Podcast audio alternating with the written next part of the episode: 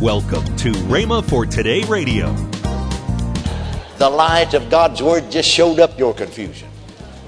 Then I said, Why? Well, she said, Tonight in your preaching, you know, God will have you to say things and do things just to help people that may not even be in your sermon if you're really yielded to the Holy Ghost. Because I don't remember that being in the sermon, but I do remember me saying it. Suddenly I, I, I said, You know, the Bible said in 1 John 3 14, we know we pass from death unto life because we love the brethren. And I said in the next verse, said, He that hateth his brother, and, and, and I don't know why I said it. See, I did afterwards. I said, That means mother in law too. And just went on then with my sermon. I said, Yeah, I remember saying that. Why? Well, she said, I hate my mother in law. Welcome to Rhema for Today with Ken and Lynette Hagin. Today you'll hear more from Kenneth E. Hagin on his teaching, The Most Important Message You Will Ever Hear, on Rhema for Today Radio. Also, later in today's program, I'll tell you about this month's special radio offer. Right now, let's join Kenneth E. Hagin for today's message. One day I was back over there visiting, went by to see him, and he said to me, he said, You know, I, I got, uh, I got saved. I got born again. Now, I haven't gotten filled with the Holy Ghost yet, but I'm going to. And so uh, he said uh, in one of the meetings, there's having a revival meeting, you know, and f- people in the altar praying to be saved, to be filled with the Spirit. He couldn't kneel anyway, but he said, I just bowed my head over on the pew in front of him and asked the Lord to come into my heart and save me, and said he did. And so he said one night later on during this revival, everybody was praying except him. He's sitting on the pew because he can't. Of course, I don't guess Evangelist knew that. He went back and spoke to him, said, Are you saved? He said, Yes, sir. He said, How do you know you are? Well, he said, I'll tell you how I know. He said, I come to, I used to come down here. In fact, I've been coming here for the last two or three years to church. And he said, every Wednesday night they always have a testimony meeting. And you always count on it. The first one up to testify is old man Smith. And said he's just an old codger. And he'd always testify and double up his fist. I've seen him say, I'm saved and sanctified, like he's challenging folks. Sanctified and baptized with the Holy Ghost. And he said, I'd get so mad, I'd sit there and quietly cuss under my breath. I'd say, old man, if I wasn't crippled like this, I'd just see how sanctified you are. and then said you could always count on it. The very next one up to testify was old lady Bailey. And said, when I still ran my business, said Mr. Bailey worked for me. And he said that old woman was always trying to get everybody saved and he'd go home. She's out trying to get people saved, and he'd go home. The kids would run up and down the back alley, and the beds haven't been made, and the house swept. She's out trying to win souls, and, and, and no supper, not cooked. And said, I knew that old lady didn't have anything. this make me mad. I just sat there and cursed under my breath. But said, you know, I bowed my head over here on the back of the pew during this meeting, actually. And they'd been having some testimony during the meeting, you see. And said, the Lord saved me and said, you know, ever since then, said, I just dearly love to hear old Brother Smith testify. See, before it was old man Smith. Oh, said he's a little eccentric, but said he loves the Lord. And then said, I'll tell you, said, I love to hear dear Sister Bailey testify. Before it's old lady Bailey. Now, said, I know, of course, that, uh, that she maybe is not 100% perfect, but none of us are. But right on other said, I know her husband. After all, he did work for me. He's the type of fellow that would go home. In fact, he'd tell me, I'm going home. If my wife's got supper on the table, I'm going to get mad and cuss her out and knock it off the table. And if she doesn't, I'm going to whip her. So he said, naturally, she is gone when he got there. said, I dearly love to hear dear Sister Bailey. Well, I noticed this. Dear Sister Bailey got all of her children, her husband too, saved. Because I went back there to visit the church and all of them sitting on one pew. Glory to God. But how did he know he is saved? Huh? How did he know? That's what the evangelist asked him. We know we pass from death unto life because we love them that love us. Because we love them that are good to us. No, we love the brethren. Now notice the rest of that verse. He that loveth not his brother abideth in death. See, he's not talking about physical death. He's not physically death. He's abiding, living in spiritual death. Living in spiritual death. Look at verse 15. Whoso hateth his brother is a murderer. And ye know that no murderer hath eternal life abiding in him. See, if we're born again, we've got the life of God and the love of God in us.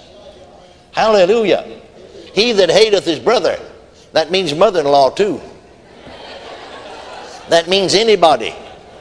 I was holding a meeting, you know, in the state of Oregon a number of years ago. Well, actually, just across the river from Portland. I had preached there and I went across the river. And Rita, we were preaching over in Vancouver, Washington, just across the river from Portland. And uh, a young couple, actually, they were both ministers, ordained ministers of the gospel. I'd met them before, preaching convention for their full gospel denomination.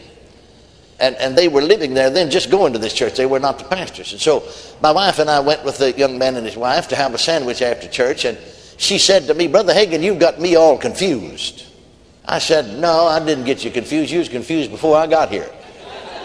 The light of God's word just showed up your confusion. Then I said, Why? Well, she said, Tonight in your preaching, you know, God will have you to say things and do things just to help people that may not even be in your sermon if you're really yielded to the Holy Ghost. Because I don't remember that being in the sermon, but I do remember me saying it. Suddenly I, I, I, said, you know, the Bible said in 1 John 3.14, we know we pass from death unto life because we love the brethren. And I said in the next verse, said, he that hateth his brother, and, and, and I don't know why I said it. See, I did afterwards. I said, that means mother-in-law too. And just went on then with my sermon. I said, yeah, I remember saying that. Why? Well, she said, I hate my mother-in-law. Well, now I knew that she really didn't. What's happening is she's not she hasn't done, even though she's an ordained minister of the gospel, a full gospel minister, and so is her husband. She has not uh, presented her body to God a living sacrifice. She's not doing what Paul said, I keep my body under. And then Romans 12, 2, she hadn't got her mind renewed. And so her natural mind and flesh is dominating her. Because if she really hates her mother in law, then we, we read right here, he that hateth his brother, and that means his sister, mother in law, hates anybody, is a murderer. And you know that no murderer hath eternal life abiding in him. Be impossible for him to, wouldn't it? And so I said, uh, well, that's true. I mean, if you hate your mother in law, then you're a murderer. And you know the sad thing about the real truth about this, we have, we have a lot of murderers sitting around on church pews. I tell you, I don't like the. I hear, I hear Christian people. I mean, spirit-filled, tongue-talking people, charismatic.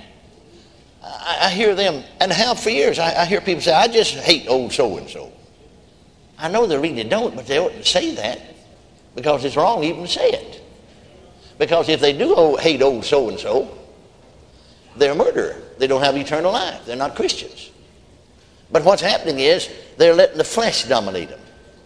I, I just don't like that word hate. I, I don't use that word. It's not in my vocabulary. The word love's in my vocabulary. I don't hate anybody. I don't even like, I hear people say sometimes, you know, some food, I just hate spinach. Well, there's some foods I don't particularly like, but I don't hate them. I've heard people say, I hate dogs. Well, I like some dogs. I don't dislike all of them, but I don't hate any of them. I hate cats. And you hear people use that word hate. Really, it shouldn't be a part of our vocabulary. So I said, well, if that's the case, you hate your mother-in-law, you're not saved. You don't have eternal life, you're a murderer. I saw, you know, she's just about sunk. I better help her out. I said to her, uh, because she, we were sitting in a booth at a restaurant having a sandwich, and I'm sitting right across from her. She and her husband sitting on one side, my wife and I on the other. And so I said to her, now look me right in the eye across this table and say out loud, I hate my mother in law. And at the same time, check right in here. See, that's your spirit. See, it says be tender hearted. Amen? Kind, tender hearted one toward another, forgive one another. Check right in here in your spirit, your heart, not, you know, not the physical pump, the heart, the center of man's being, which is his spirit. So she looked across the table and said, I hate my mother in law. I said, What happened in here? She said, There's something down there scratching me. I said, Yeah. The love of God's been shed abroad. See, we read it there a moment ago. In our heads. Huh? No, not in our heads. Oh, dear Lord, you let your head dominate you. No telling what a mess you'll get into. Sometimes there's not too much there. The love of God's been shed abroad in our bodies. No, no. The love of God. What kind of love? What kind of love? The love of God, the God kind of love. Not natural human love. Natural human love will turn to hate overnight. The God kind of love's been shed abroad on the inside of us, in our inner man, in our hearts, by the Holy Ghost. I said that love's down there trying to get your attention. See, the Bible said the love of Christ constraineth us. That love's trying to constrain you, get your attention. She said, What am I going to do?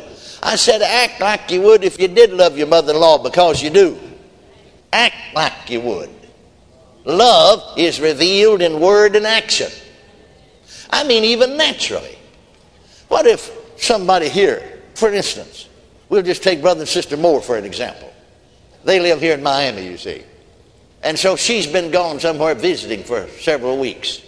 Called him, said, Well, I'm coming in, flying in there. I'll be in there to airport such and such a time. So she comes in, he's not there, nobody's there. Has to phone somebody. He knows she's coming, just talk to him on the phone.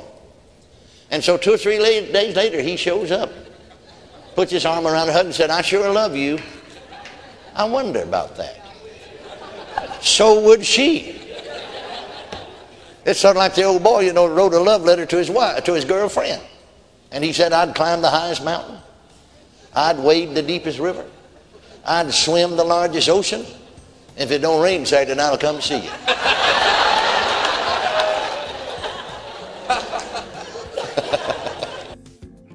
You're listening to Rhema for Today with Ken and Lynette Hagin. If you'd like to find more life changing resources, then visit rhema.org. That's R H E M A dot O R G. Right now, I want to tell you about this month's special offer. When you call or go online, you'll be able to purchase Kenneth E. Hagin's two CD series, In Him, and Ken Hagin's series, Forget Not. Purchase these two CD series at the discounted price of $19.95 and receive the mini book In Him free with this offer. All these resources are $19.95. That's a $10 savings. Call toll free 1 888 Faith 99. Again, call toll free 1 888 Faith 99. You can also order online at rhema.org. That's R H E M A dot O R G, rhema.org. Or if you prefer to write Kenneth Hagin Ministries, our address is P.O. Box 50126, Tulsa, Oklahoma 74150. We always love to hear from our listeners, so write in or email us today and become a part of Rhema for Today. Now, let's join Ken and Lynette Hagin. Listen, it's not too early to start thinking about Rhema Bible Training College. That's right. And we're having a big spring college weekend here, April the 10th through the 12th, right here, 110 acre campus. You get to tour the campus. Tour the campus, go to three lunch different our, classes. And lunch with our staff. Lunch with the staff. Yes. You get to talk with the dean and the instructors. Yes. And there's a job fair and a housing fair. That's so right. all the information that you need to become a Rhema student. And you say, well, what do you teach there? Well, if you want to be in active full time ministry, we teach that. If you just want to learn more about the Word of God, that's that's there. There's one whole section that's just just Scripture. That's just learn right. the Bible. Yes. And then we have a section called the Helps Ministry, Mm-hmm. uh, which you learn how to work and be a part in your in your local church. Uh, you have a regular job, but you work in your local church in a volunteer. But all of that's available. You can go right there. Uh, go to. Rhema.org and Yes. it'll tell you all about the, the Rhema Bible Training College. Weekend, So, yes. hey, come on out.